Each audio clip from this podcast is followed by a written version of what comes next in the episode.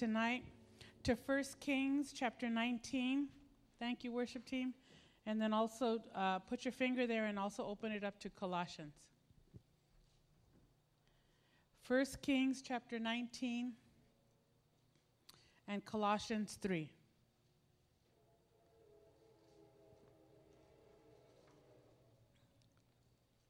First Kings is right before Second Kings.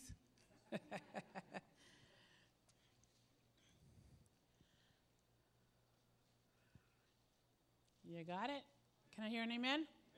Okay, if you if uh, if you're new, don't feel intimidated. Go to the index right in the beginning. It'll tell you the page number. In my in this Bible, it is page. I could say 573, but uh, it'd be different in your Bible. Okay? You got it? Well, we've been through, this is our ninth test. We have been and we have learned about the different tests that every Christian must face. We've learned about the testings in the wilderness, testings of our patience, testing of our motives, testings of failure, testings of discouragement, testings of pride, testings of misunderstanding, and testings of frustration. This is the last test. And I, I do want to let you know that starting next Wednesday, we are going to be doing a new series all the way through the end of August. And it's actually going to be called Movie Night. And so we're going to be seeing movies, and uh, we're going to be seeing what we can glean from movies. And I'm not talking Christian movies, I'm talking secular movies. Sometimes we go to the movies and we just sit there and we enjoy them, but we don't receive everything that God wants to uh, show us. I mean, we've got a lot of different movies. I know one of the movies that I'm going to be covering. No, I'm not going to tell you. you got to come. But we will be seeing a lot of different movies because I'm doing several different movies, and then uh, Will is doing a movie, and Toby's doing a movie. But I think I'm doing like three movies. So all the way to the end of August, it's going to be movie night. So we want you to come and be a part of being able to see what God can show you and how you can change through a movie, any kind of a movie. There's always something to learn, okay? So, First Kings, oh, tonight's uh, ninth test, and this is called the servant test. The servant test. First Kings chapter 19. We're going to read from verses 19 to 21. And it reads like this So Elijah went and found Elisha, son of Shaphat, plowing a field with a team of oxen. There were 11 teams of oxen ahead of him, and he was plowing with the 12th team. Let me just stop right here and let me, let me let you know something. Elisha was plowing the field, and there were 11 teams. Do you know how big a team is? A team of six. There was 11 teams ahead of him. He had the 12th team. He was in the back of 11 teams ahead of him. How do you think Elijah looked? What do you think he had been stepping in? He was at the back of the bus. He was way back there. Do you know who you throw at the back of the bus? The servants. That's where Elisha was. He was at the back. Eleven teams of oxen were ahead of him, and he had the 12th. There's only 12 teams, and that's where he was. And he says he was plowing the 12th team when Elijah went over to him and threw his cloak across his shoulders and walked away again. Elisha left the oxen standing there, ran after Elijah, and said to him, First, let me go and kiss my father and mother goodbye, and then I will go with you. Elijah replied, Go on back but consider what I have done to you. Elisha re- then returned to his oxen, killed them, and used the wood from the plow to build a fire to roast their flesh. He passed around the meat to the other plowmen, and they all ate. Then he went with Elijah as his assistant. Colossians 3 23 and 24 says this Whatever you do, do it heartily as to the Lord and not to men knowing from the Lord you will receive the reward of the inheritance, for you serve the Lord Christ.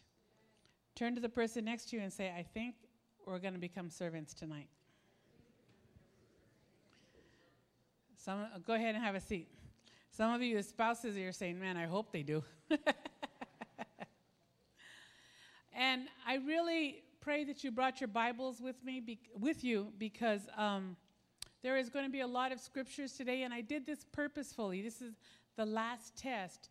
But more importantly, you need to know what the Word of God says. You could hear me, and you could, you know, I could jump up and down and turn blue in the face, but it's the Word of God that is going to change your life. Not what I say, not what I do, it's the Word of God.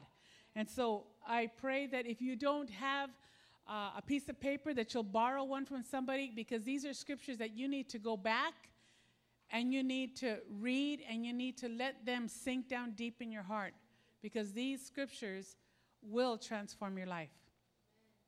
A servant, the servant test.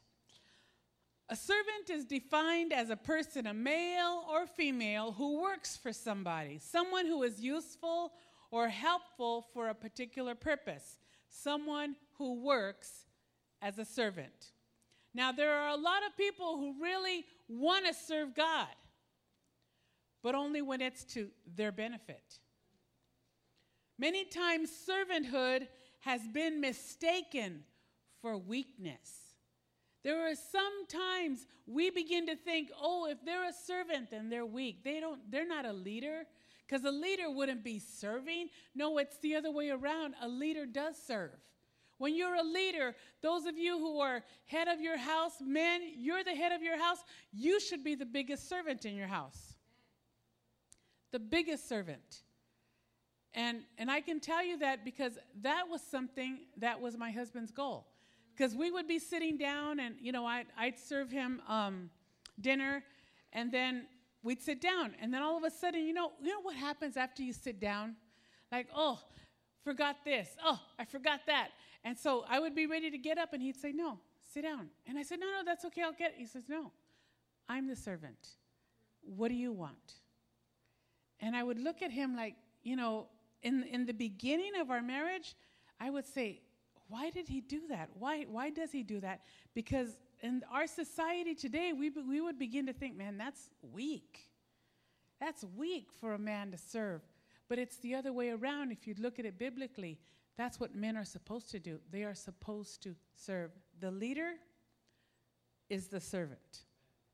In a world where almost everyone looks out for number one, even Christians are known to be too proud to be humble. And so, as Christians, sometimes we can walk further and further away from being Christ like. We need to understand that servanthood is Christ like to the fullest extent, to the fullest sense. To serve is to be Christ like. And that is our goal. Our goal in life is to become more Christ like, not to become more like ourselves, not to become more like somebody else. It is to be more Christ like. And so, if we really want to be a depiction of our Lord and Savior Jesus Christ, then we're going to have to take on this test of servanthood. There are seven demands that are put upon a servant. Any servant, sometimes you see these rich, rich people and they have servants or they have nannies or whatever they have. But these are men and women who serve in a household. And there are seven demands that are required of a servant. The first demand that is required of a servant is the surrender of freedom. A servant has to surrender their freedom. In Luke 17:10, it says this, "In the same way, when you obey me, you should say, "We are unworthy servants who have simply done our duty." When we surrender our freedom, it means we're also surrendering the desire to want to take credit for what we do. Sometimes we want acknowledgement. We want a pat on the back. And there's nothing wrong with that. You know, when somebody does a good job, oh man, that's a great job, worship team. That's a great job you did over here. That's a and we all want and even desire that pat on the back. But what happens when you don't get it? What happens when somebody doesn't say thank you? See, when you're a servant and you have that kind of an attitude, you don't even expect to thank you. You don't expect somebody to come back and tell you, oh, thank you, you did a great job. Because the Bible says you've only done your duty. That's what you're supposed to do without expecting a thank you. You've just done your duty. If you do something for someone and they fail to say thank you, what goes through your head? Well, that's the last time I'm going to do that for them. It's the last time I'm going to give them my seat. It's the last time I'm going to offer to do this. You know you think that. Sometimes you'll even say, I'll never do that for them again. Because look at what I did, and I didn't even get a thank you. What if your leader doesn't thank you? Man, in your head, you're going, they can't even say thank you. What kind of a leader are they? If your attitude changes because you don't get acknowledged, be careful. Your servant attitude is slipping. Secondly, the second demand of a servant is a surrender of time. In Luke 17, 7 and 8, it says, When a servant comes in, now listen to this. When a servant comes in from plowing or taking care of sheep, does his master say, Come in and eat with me? No, he says, Prepare my meal, put on your apron, and serve me while I eat. Then you eat later. Ooh. How many of you like that? The Bible says that the servant has been out there all day long taking care of the sheep, taking care of the herd. You're all dirty, all musty, tired, hungry, but you're the servant. And you come in, and your master says, Give me something to eat. And you're like, But, but I'm all dirty, and I'm hungry, and I haven't eaten. And it's like, Too bad. Put on your apron and make me something to eat. And after I eat, then you eat. I wonder what would happen to some of us in here.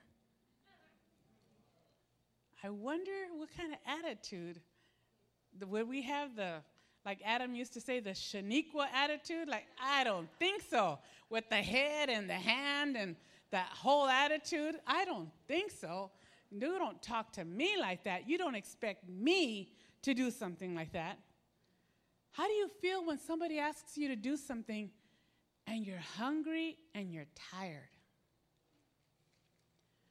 we ask for children's workers, for security workers, for cooks for the Journey Cafe, for media workers. And you know what we get? I'm tired. I've been working all day. All day long, I've been working. I know I get off at four or five, and I know that I just go home and kick it and put my feet up and watch TV. I know that, but I still have to eat. I've been working all day. Why should I do for you what I haven't done for myself? Do you know how you can tell if you have a servant's heart or a servant's attitude? This is the servant test. This is for everybody. Do you know how you can tell if you have a servant's attitude or a servant's heart? Excuse me. When you get treated like a servant, how do you act? Oh, but I've been saved for 20 years. Uh, can you pick that paper up? Where's the home? Get the home here. Let them pick up that paper. Let them do this. Oh, uh, where's the women's home? Let them clean. What happened to your servant attitude? What happened to your servant's heart? Sometimes we want other people to do what God is saying we need to do, but we don't want to do that because, oh, that's beneath us. I've been coming to this church for a whole year.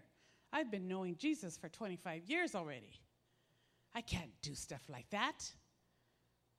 Why not? Your time is God's time. And as a parent, those of you who were parents when your children were small, did they understand what time was? I mean, you were gone all day you had one or two or three kids and they were all come and you come home from work and you're tired and you're hungry and they run to you Because they what? They want time with you. Do they understand that you're hungry and tired? They have no idea. All they want is you. And you know what? If you are exhibiting a servant like attitude, you'll push aside your tiredness. You'll push aside your hungriness. You'll push all that aside just to take time with your children. When your dogs or your cats come running to you, and, well, maybe not a cat. Cats don't run to you. They'll just look at you, go oh, you're home. Okay. But your dogs may run to you when you get home. What do you do? Do you say, I don't have time for you? Or do you kind of go down and give them a little scratch? You pay attention to them. Well, that's, this is the servant that's requesting time. Your time is God's time. When you're hungry, when you're tired, when you've been working all day and you're asked to do the duty of a servant, what are you going to do? What are you going to do? And I say that because there's a lot of times when we don't have our children's church workers show up. They just don't show up. And so there's times when we have some of our children's church overseers, they have to go and ask, Can you work in children's church today? I'm not dressed for children's church. What are they going to do? Slobber all over me? I'm not dressed. Do you know that I just bought this? I don't, I don't, I don't want this dirtied. I don't have time for that. I'm too tired. I need the word. And we give all of these excuses for not being a servant. Maybe we'll just put out a sign from now on. Gina, maybe you just need to put out a sign saying, servants needed in children's church today. And we'll see how many answer the call. Number three, it's getting quiet in here. The third demand after freedom and after time, there is a third demand, and that is a surrender to authority. A surrender to authority. In Luke chapter 7, verse 8, this is one of the centurions who was talking to Jesus. And he says this I know this because I am under the authority of my superior officers, and I have authority over my soldiers. I only need to say, Go, and they go, or I come, and they come. And if I say, Slaves, do this, they do it. This was a man who understood what it was like to be in authority. Now, that's a real hard attitude to be able to get. But when you're a servant, it's not difficult. When you're not a servant, you're like, and you're talking to me? Kind of an attitude like, don't be talking to me like that. Don't use that tone of voice with me. And we get all, you know, belligerent and all upset. But if we have a servant attitude, your master can tell you, go, and you go. Come, and you come. Slave, do this, and you do it. This is what the Bible says. Coming under authority isn't easy. It's, it's hard. It's hard for a lot of people to come under authority. Sometimes servants are asked to be on time, to sit where they don't want to sit. I know a lot of you wanted to sit out there. But you're asked to sit here. Some of you are like, oh, I don't like to sit here. I want to sit over there. Why can't they just let me sit where I want to sit? Because we're trying to get you to be a servant. We're asking you to be on time. Be on time for church. Not 7:35, not 7:40, not 10:15, not 10:30 on time. Servants have to be on time. What happens when you're not on time and you're a servant? You're fired. I'll be like Donald Trump. You're all fired. Sometimes we may, we may not want to serve. We may not want to go where we're asked to go. But one of the attitudes of a servant is to learn how to come under authority. To learn how to say, okay, I, I, don't, I don't always agree, I don't really like what my master is telling me to do, but you know what? I'm going to be a servant under authority. When you don't have a servant, well, oh, I'm sorry, when you have a servant attitude, it doesn't matter if you have a title, it doesn't matter if you have a position, because servanthood doesn't know a title. Servanthood doesn't know a position. Bible says that we're all slaves to Jesus. All of us. So not only do we have a surrender of authority, but fourth, we have a surrender of our ego. This is a tough one. In John 13, 4 and 5, we see Jesus. He got up from the table, took off his robe, wrapped the towel around his waist, and poured water into a basin. Then he began to wash the disciples' feet, drying them with a towel he had around them, around him. See, servants see a need and fill it. Jesus saw that his disciples' feet were dirty. Nobody had washed their feet. That was a tradition, that was a custom because they used to all wear sandals. They didn't wear closed shoes, they didn't have socks, they didn't have all of the things that we have now. So they all wore sandals and they didn't have paved roads, they had dirt roads. So anytime someone went into a house, anytime, the servant would automatically sit them down and wash their feet. Wash their feet so that they could eat with clean feet, and then they would also wash their hands. So they have clean feet, and how many of you know how great it feels to have clean feet? Doesn't it feel good? When you've been out there all day long, just wash your feet and you'll feel so much better. If you never tried it, try it. It feels great. But what happened is that nobody saw the need and nobody filled it. And Jesus saw that and he filled it. Because those who have a servant's heart and those who have servant's eyes will find themselves compelled by love to serve in ways that are beyond. That, well, that nothing is going to be beneath you. Nothing is going to be too low for you to do. If Jesus could wrap a towel around him and begin to wash his disciples' feet, how much more should we be willing to do for each other? How much more should we be able to say, you know what, that's not beneath me? Even if it comes to washing someone's feet.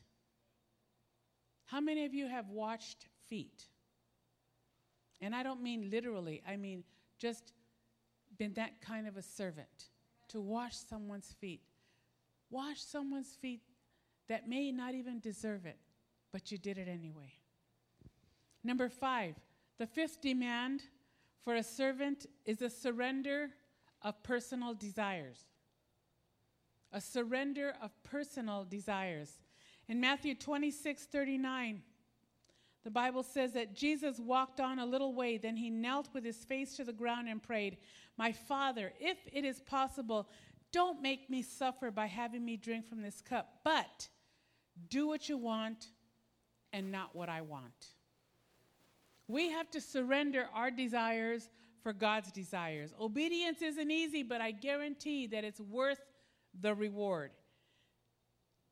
If what you're doing right now with your life, think about what you're doing with your life, how you're spending your days, what kind of a job you're in. If what you're doing right now with your life is not going to make a difference in five years, stop doing it. Stop. You need to do things that are going to make a difference, things that are going to change not only your life, but other people's lives. Don't just keep doing what you're doing just for the sake of doing it. Do something that is going to be important, something that will be valuable five years from now, someone that will be valuable for your family, for your children, for your friends, for your loved ones. Something that will automatically be able, you'll look back five years from now and say, you know what? I'm so glad that I took that direction because now look at the results. If what you're doing right now isn't going to matter in five years, to be honest, it probably doesn't even matter right now.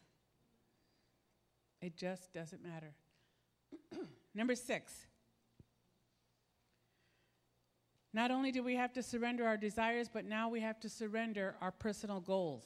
You got to understand, we're talking about servant, personal goals. In Mark 10, 43 and 44, the Bible says, But among you it will be different. Whoever wants to be a leader among you must be your servant. And whoever wants to be first among you must be the slave of everyone else.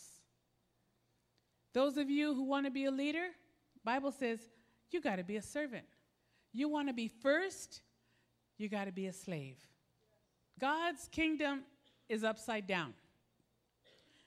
Jesus is saying here the highest position that you could reach is to be called a servant. Some of us, we want to be called pastor. We want to be called leader. We want to be called ministry overseer. We want to be called reverend. I don't know, whatever you want to be called. But the highest calling that Jesus said that we should shoot for is the title of being head servant. We should fight each other to serve. We should fight each other to be the best servant possible. We should be we should want to be able to say, "Oh no, I'm not the leader here, I'm the servant." What do you need? Leaders are servants. And we should fight. Not literally fight, okay? But we should really desire to become a servant. Our greatest mission to the world today is to be a servant. Everywhere in the world, everybody, that, that whole saying of dog eat dog, when you go to work, that's what you experience. You experience one guy trying to take over somebody else's job or one woman trying to take over somebody else's job. And that's what we struggle with every day. We struggle with that competitiveness inside of our jobs, inside of society, inside of the world. And the Bible says that when you're a servant, you'll win. You'll win. A servant like attitude is more important than skill, more important than talents, more important than gifts. God can't use an egotistical person because ego gets in the way of servanthood. And number seven, the seventh demand for a servant is a surrender of resources. In Matthew 25, 16 to 18, it says, Then he that had received the five talents went and traded with the same and made them another five talents. And likewise, he that had received two also gained another two. But he that received one went and dug in the earth and hid his Lord's money. In this parable, the master put the servant in charge of something. And each servant had a responsibility to reproduce whatever resources they had been given. Each of you has been given at least one gift. Some of you have been given two, some five, some more. But each of you have been given one gift. What are you doing with that one gift? Some of you are saying, Well, I don't know what that gift is. You got to come to the Get Start class and you'll discover what your gift is. Because you have a responsibility to use that gift. The gift that you have is not for you. Sometimes we get gifts on our birthday and those are for us. But this gift that you have received from the Holy Spirit, that's not for you, that's for the body. The Bible says that the Holy Spirit has given you a gift to grow the body. So, whatever your gift is, whether it's helps or whether it's evangelism or teaching or preaching or exhortation, or there's like so many gifts. There's craftsmanship and, and uh, there's just all kinds. 27 gifts. Some people even believe there's 34 gifts. But there is so many to choose from, and you have one. You have at least one. Some of you have two, but what are you doing with your gift? Some of you, you got your gift, you don't even know you have a gift. So what you did is you got it, and you just kind of put it on the on the on the shelf and say, "Oh, doesn't it look pretty?" But you haven't even opened it. You haven't even used it. And God is saying, get that gift off the mantle, open it up, and begin to use it to grow the church so that you will be able to grow. You know, the greatest satisfaction that you have when you use your gift is that you have been able to be used for the building up of the body of Christ.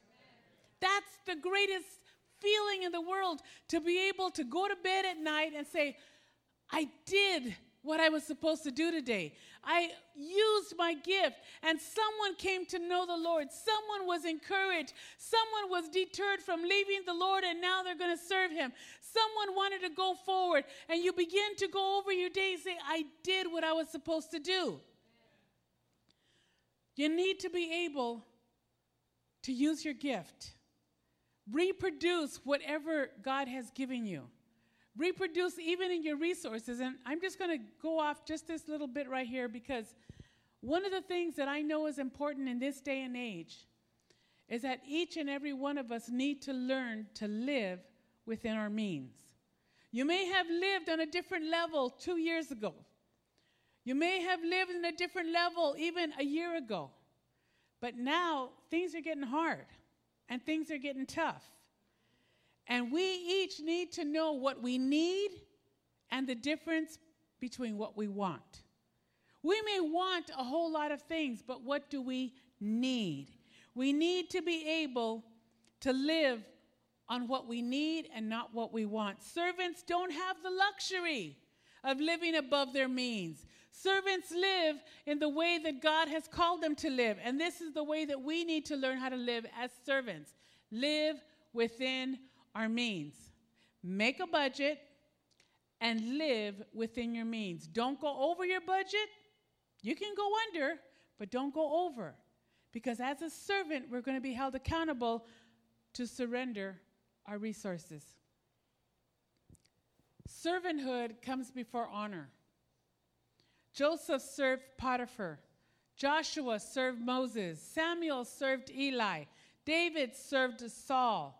Elisha, Elijah, Elisha served Elijah. I always get those two mixed up. Elisha served under Elijah. Timothy served Paul, and John Mark served Simon Peter. Sometimes we read these names in the Bible and we think, oh, look at where they got.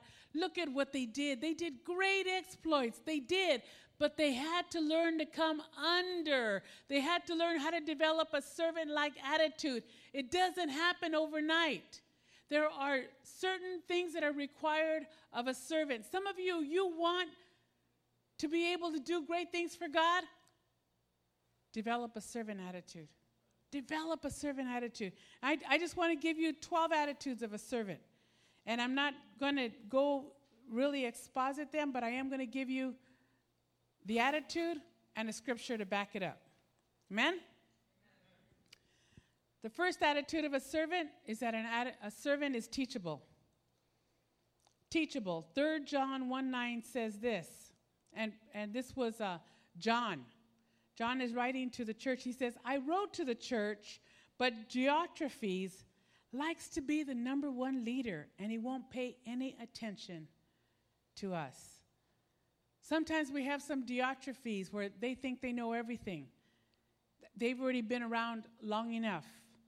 But a servant is teachable, they're willing to learn. Secondly, a servant is submissive.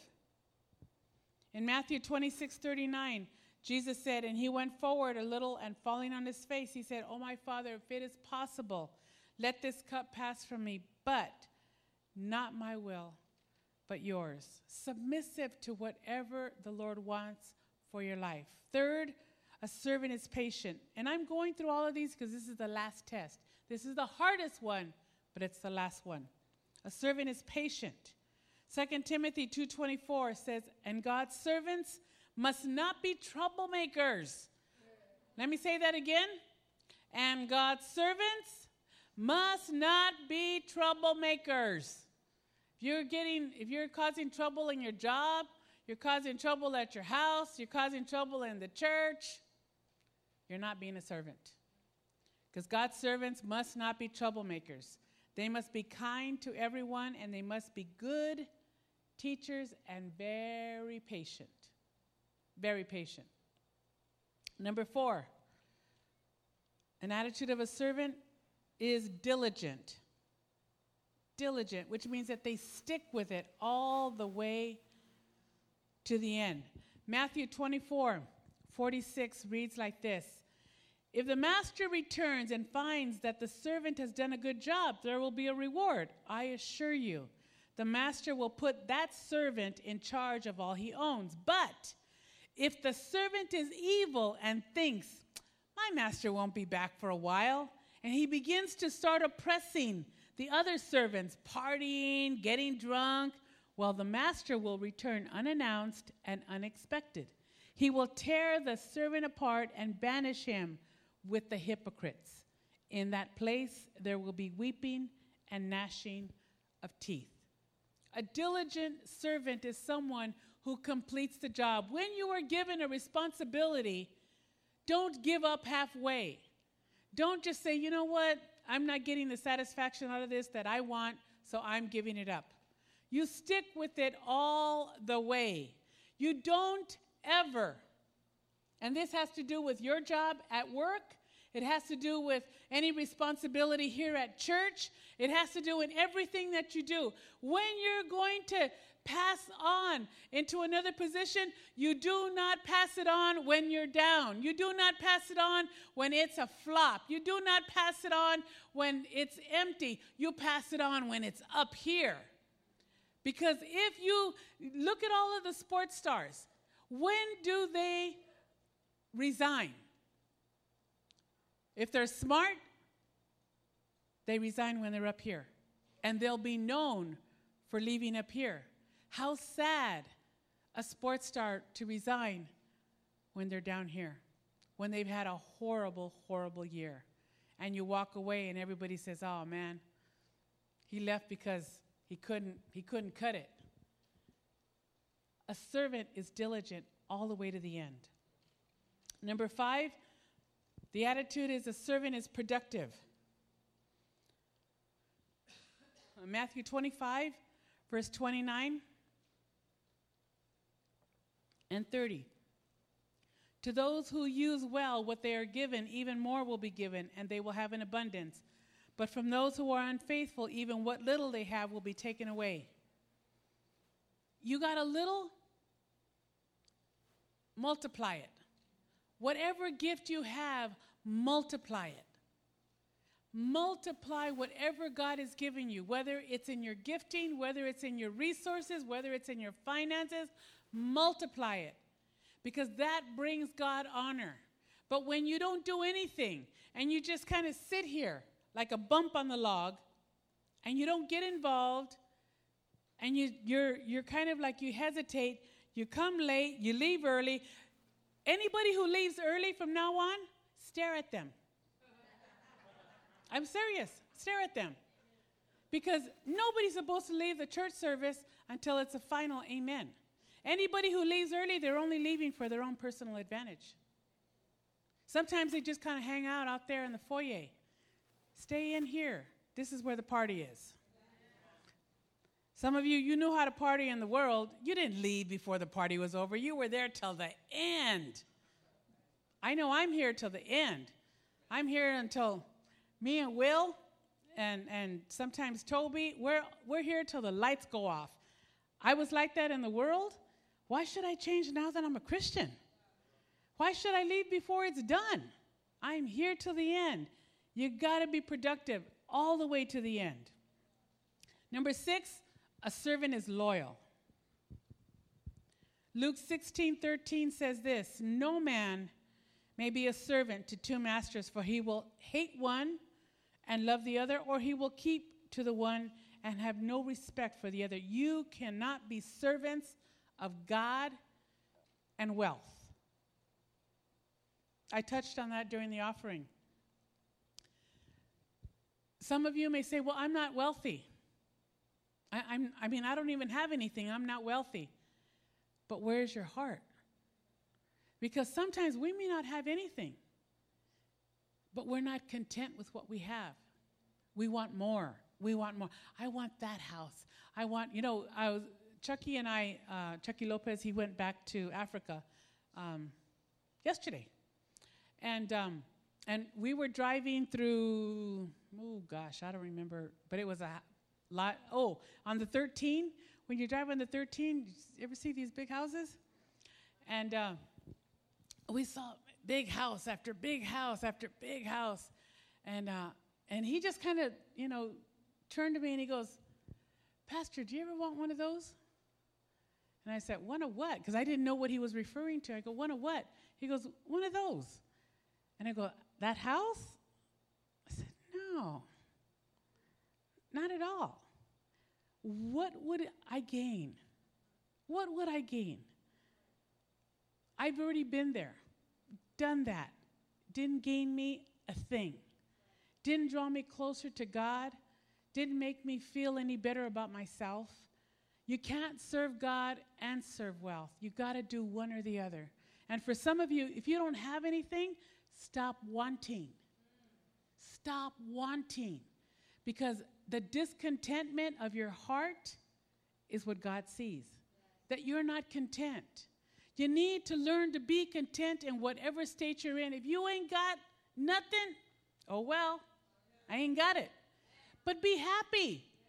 But if you're constantly wishing and hoping and, and, and you know, wanting, you're never going to be happy. You're never going to learn what it is to be content. I want to challenge you to learn how to be content with what you got. Even if what you got ain't that much, but you still got a lot compared to some third world. Number seven, a servant has integrity. Galatians 1:10 says this, obviously, I'm not trying to be a people pleaser. No, I am trying to please God. If I were still trying to be if I were still trying to please people, I would not be Christ's servant. When you try to please people and you try to, you know, make sure that hey, does everybody like me? You know, sometimes being a leader means that not everybody's going to like your decisions. As a dad, if you're the leader, or as a single mom, do your kids always like your decisions? It just comes with the territory. You can't please everybody. And you have to understand that you can't please everybody and still do what you know God wants you to do. You have to have integrity. You can't, you can't go like this. Hmm, I wonder which way the wind is blowing. Okay, I'll go with the majority.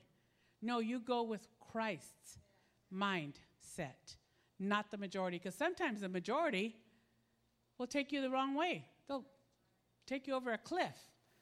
But God's way is always the right way. Number eight, a servant is selfless. Selfless.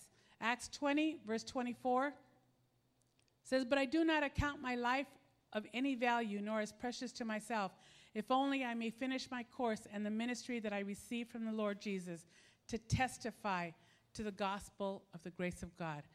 That's all I want. To be selfless and to be able to finish my course what God called me to do. What has God called you to do? Are you going to be able to say this? I finished my course. I did my race as a servant.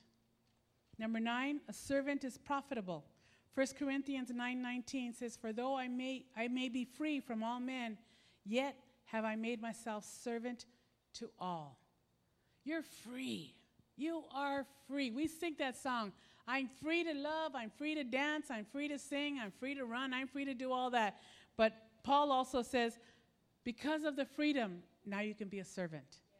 You don't have to be afraid of what people are going to think about you. Oh man, what is he doing that for? Oh, what is she doing that for? Oh yeah.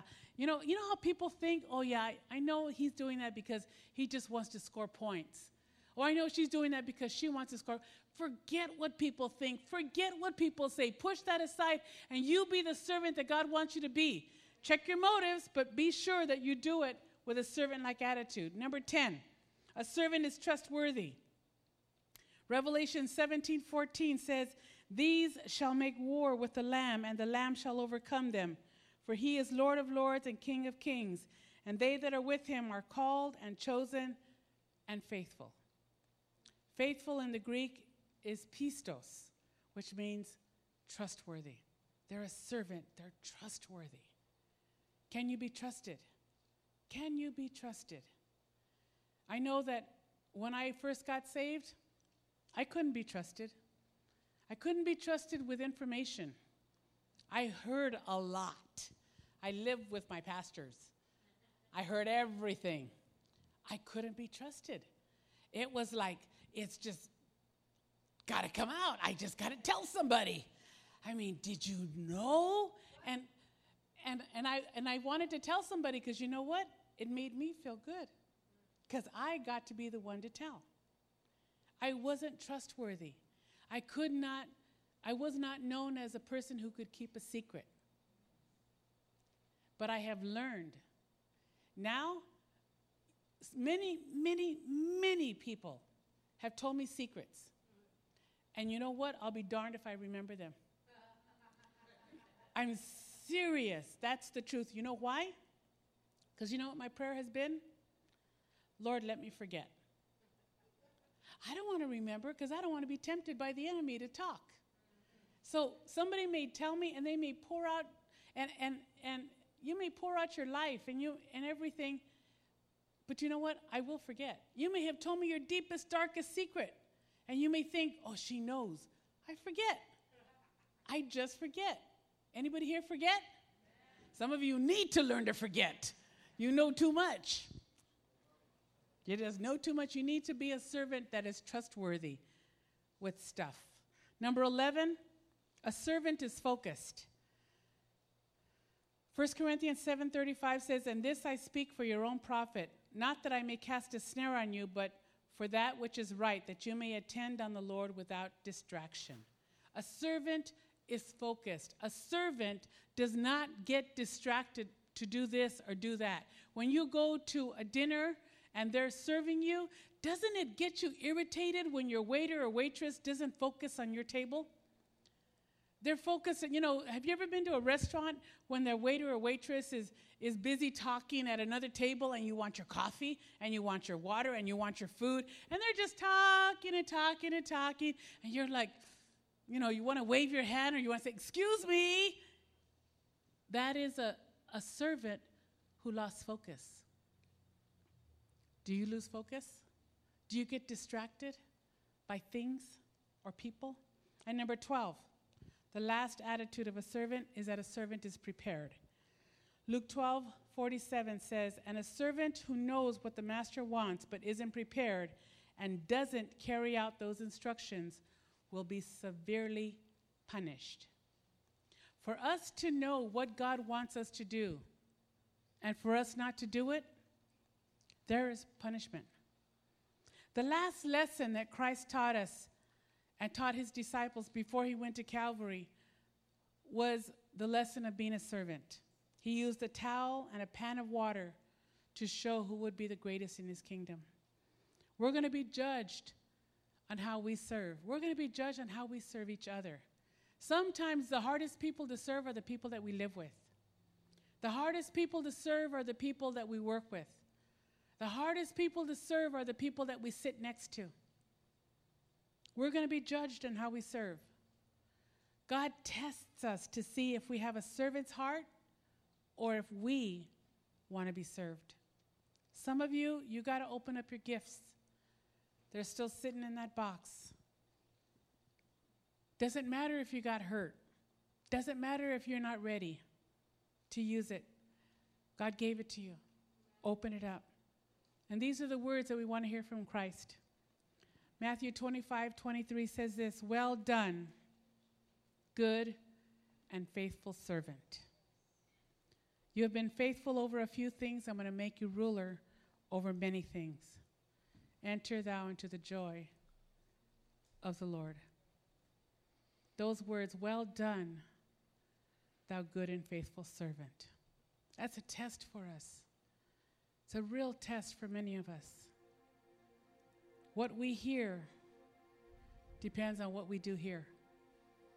Will you be able to hear those words with the way you live your life right now? Well done, thou good and faithful servant. Stand with me tonight. And as your heads are bowed and your eyes are closed, this is the last test of every Christian. Go ahead and just bow your head because this is really a time where you really need to do some introspection. You really need to think about your life right now. You need to think about the demands of a servant and how you've done them. Are, have you surrendered your freedom or are you still wanting your own freedom? Have you surrendered your time? Are you willing to come under authority without bucking? Have you surrendered your ego, your personal desires, and your personal goals? Have you surrendered your resources? And now, how's your attitude? Are you teachable? Are you submissive, patient? Are you loyal? selfless? A man or woman of integrity? Are you trustworthy? Are you focused? I don't know about you, but I want to hear those words, well done, thou good and faithful servant. He's not going to say, well done, thou good and faithful pastor. Well done, thou good and faithful leader. Well done, thou good and faithful whatever. The key word that applies to all of us in this room is well done, thou good and faithful servant. I don't know where you're at when it comes to servanthood. I know that I definitely need to grow more in my servanthood, and that's my challenge. And if you're here tonight and you're saying, you know, I, I really need to grow in my servanthood, in my attitude, in how I serve, the way I serve, who I serve, and why I serve. You need to grow tonight in your test of servanthood. Then I'm going to open up the altars for you to come tonight and ask the Lord to give you the strength and the wisdom to make right decisions. The altars are open for you.